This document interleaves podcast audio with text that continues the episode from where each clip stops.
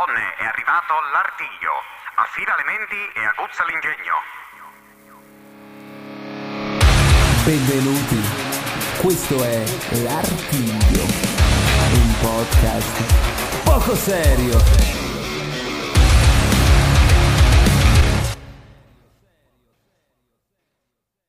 Avete mai notato come uh, l'architettura si basa nello spazio attorno all'uomo, mentre per esempio un'opera d'arte no? Un'opera d'arte, scusatemi, una pittura non lo fa. Sì, riguardo alle dimensioni, però, dato che ormai è anche un'installazione, è, una, è un'opera d'arte, la cosa si scinde poco, capito? Cioè, ma io non ho mai visto una pittura che, si, che voglia eh, far entrare nel quadro chi, eh, una, una, persona okay, che lo guarda e ne tiene conto anche del suo spazio. Non l'ho capita. Ce l'ho ben chiara questa cosa, elabora, elabora, elabora. Ok, noi, ok, abbiamo, bis- abbiamo uno spazio vitale, corretto, attorno a noi. Okay. Sì, siamo oggettivamente vivi al momento, quindi sì, può, può essere. Ma dipende dal nostro interlocutore. Giusto? Se noi siamo a casa con nostra madre, ok, lo spazio vitale diminuisce rispetto al collega di lavoro. Eh. Il collega di lavoro, il nostro spazio vitale aumenta. La, l'architettura, ok, cosa fa? Organizza lo spazio in base alla vita dell'essere umano. Mentre un'opera, una, una pittura, a me non mi è mai capitato di dovermi, ehm, come posso spiegare, voler entrare in qualche modo all'interno del quadro e avere allo stesso tempo il mio spazio vitale. Non ti è mai successo di voler entrare, o meglio, ti è successo di voler entrare cioè, sai quanti finiranno in analisi dopo questo discorso? Sta cercando fondamentalmente di dimostrare di essere allora, sana di mente, perché sì, allora no. nel momento in cui ti capiti una cosa del oh, genere... Mi avete voluta, mi tenete! No, ma io mi, mi, immagino uno al Louvre che cerca di entrare nella cornice, cazzo, cioè, ho delle visioni orribili al momento, però... Nella cornice, comunque nella cornice. Nella cornea, soprattutto, perché... Cioè, cioè... Perché c'è una forma una, com'è che era? Una, uh, allora, eh? No. La cornice? Intanto, intanto, Tania dall'inizio del podcast si, si può fa, legata e slegata i capelli tipo 15 volte. Cioè... Perché mi danno fastidio, però allo stesso tempo mi dà fastidio tenerli legati. Perché deve trovare lo spazio vitale dei capelli, dei capelli che... Sì. Eh. eh. ragazzi, poi ce li avete corti, li volete lunghi come i miei? Dopo lo capite. Anzi, sono troppo lunghi questi per me, guarda. Ai ai ai. Ma um, io ero partita con l'idea di... Parlare... No, tu eri, tu eri partita. Tu eri partita, tu eri partita. Eh, ma dopo... quello sicuro, eh? io non potrei manco andare in analisi. Cioè, tu eri partita con l'idea de che... De, de... di parlarvi di un bellissimo libro, perché tanto Spike qua purtroppo, il piccoletto, non legge tanti libri, ma secondo no. me questo se si mette a leggerlo potrebbe mm. piacere. È tipo consigli per gli acquisti, caspita. Sì, sei sicuro, sei sicuro che uno vendendo... che non è abituato vendi, a leggere... Eh No, ma ci vende insieme un... Vedi che bello, ci interrompiamo a vicenda, vai, parla a te, scusa. Carini! Che no, non so se uno che non è abituato a leggere debba iniziare proprio da quello, ecco. Non lo so, però se mi offro un materasso e un set di pentole ci penso. Anche un frullatore se vuoi. Dai, vai, vai tranquilla. Proponi, proponi. Si chiama Casa di Foglia. Ah, eh, mi, ha, mi, ha, mi, ha, mi, ha, colpito. Dimmi ma, il resto. Ma è di Mark Daniel V. Io non riesco neanche a pronunciarlo. prima di me. Okay. Sì, è, è, tipo, è, è, tipo, olandese? Cos'è olandese? Uh, no, inglese? Secondo me è un croce polacco. Anche secondo me è polacco. È polacco. No, Danieleschi, scritto così. Non lo so se sia polacco. Eh. Insomma, il suo libro è uscito negli anni 2000. Poi... Statunitense da padre polacco. Ecco. Vabbè. Infatti, ci avete, ci avete beccato, dai. Sono usciti negli Stati Uniti, mm-hmm. però poi il libro è diventato introvabile. La Mondadori ha pubblicato veramente pochissimi, pochissimi libri e Fatalità, una casa editrice, li ha ripresi in mano e ha iniziato a pubblicarlo poi intorno al 2019-2020, insomma, quella fascia là. Uh-huh. Ma questo libro qua è particolarissimo in quanto è um, un libro considerato ergodico. Sì? Ergodico. Ok, non incazzarti, è solo che non, cioè, nel senso, eh, scusa la mia ignoranza. E non, che richiede uno sforzo in più dal lettore, ok, per poter comprendere il suo testo. Cioè, eh. il lettore non è un semplice lettore, cioè come tutti noi quando ci mettiamo a leggere un libro, ok, non abbiamo delle semplici parole scritte o un racconto, ok, ma in questo caso si chiede questo sforzo in più, in quanto il libro viene raccontato attraverso tre punti di vista differenti di un'unica storia, ok? E questi tre punti dif- differenti, ok, ci vengono raccontati tramite colori diversi, tramite eh, posizionamento del testo differente, ok? Quindi dovremmo andare alla ricerca proprio del continuo del racconto, oppure piegare le, fo- le, le pagine o leggerli attraverso uno specchio. Ancora. Ma la domanda, la domanda ah, è: ti, ti, pagano, ti pagano per tutto questo? No. Cioè, vinci qualcosa no, quando arrivi alla fine? Se mi regalassero il libro sarebbe bellissimo.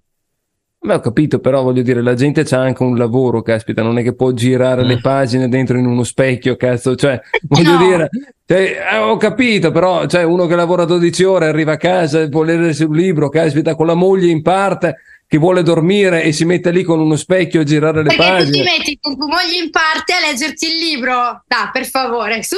Eh, insomma, eh, dopo tanti anni di matrimonio, che ne sai, un momento in cui ti leggi un libro. Tesoro, me lo leggeresti lo specchio? sì, mi immaginavo una scena del genere. Madonna santa, c'è un'edizione Mondadori eh, che viene su Amazon la bellezza di 180 euro usata.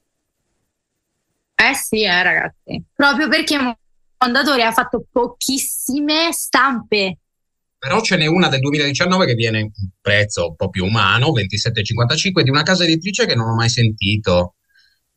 Eh... No, non la conosco neanche io.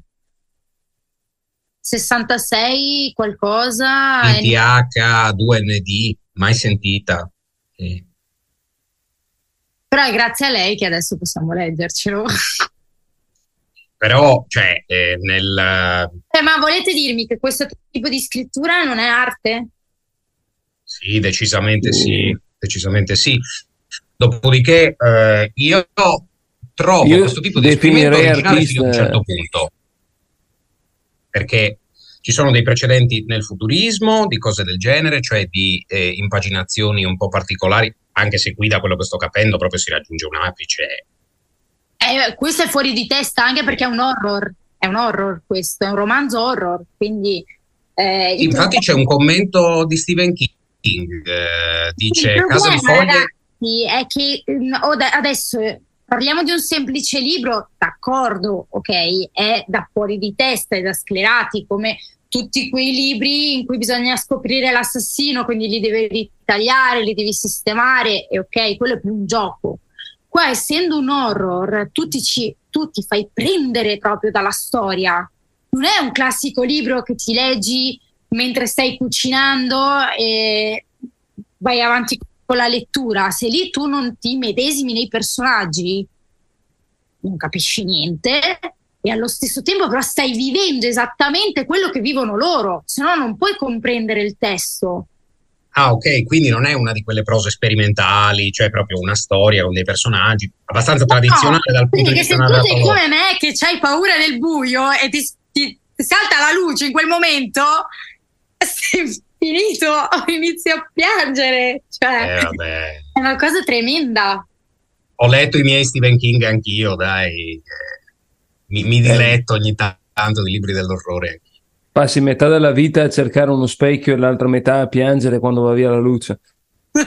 io, io, cambierei, io sceglierei un altro, un altro, cioè tipo, ma io leggerei un Topolino, così almeno. Ma voi lo sapete che non sono in grado di leggere Topolino, mi annoia tantissimo. Vabbè, caspita, sì, cioè, è, è noioso. Io mi ricordo oh. quando, quando yeah. eri piccolo, quando eri piccolo, leggevi Topolino ed eri lì che aspettavi di vedere chi era il cattivo e tutto quanto. Adesso leggi Topolino, leggi le prime quattro righe e sei già al finale.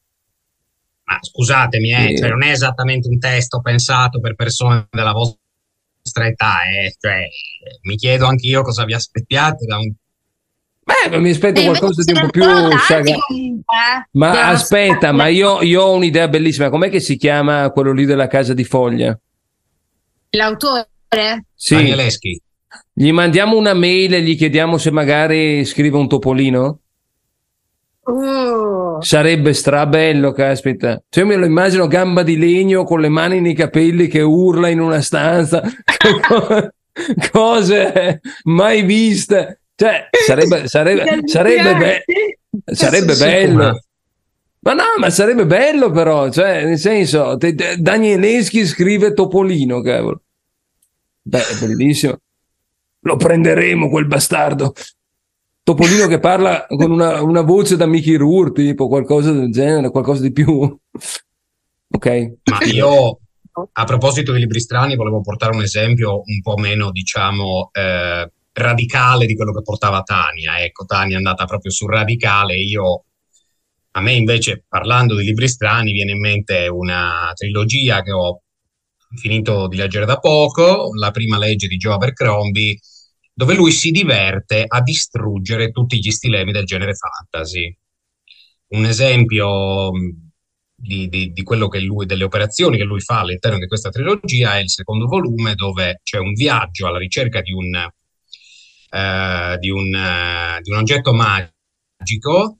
Insomma, alla fine eh, insomma, c'è una grandissima delusione del, del lettore che comunque si è fatto inevitabilmente delle aspettative riguardo a questo oggetto magico. Non voglio dire di più perché non vorrei fare spoiler.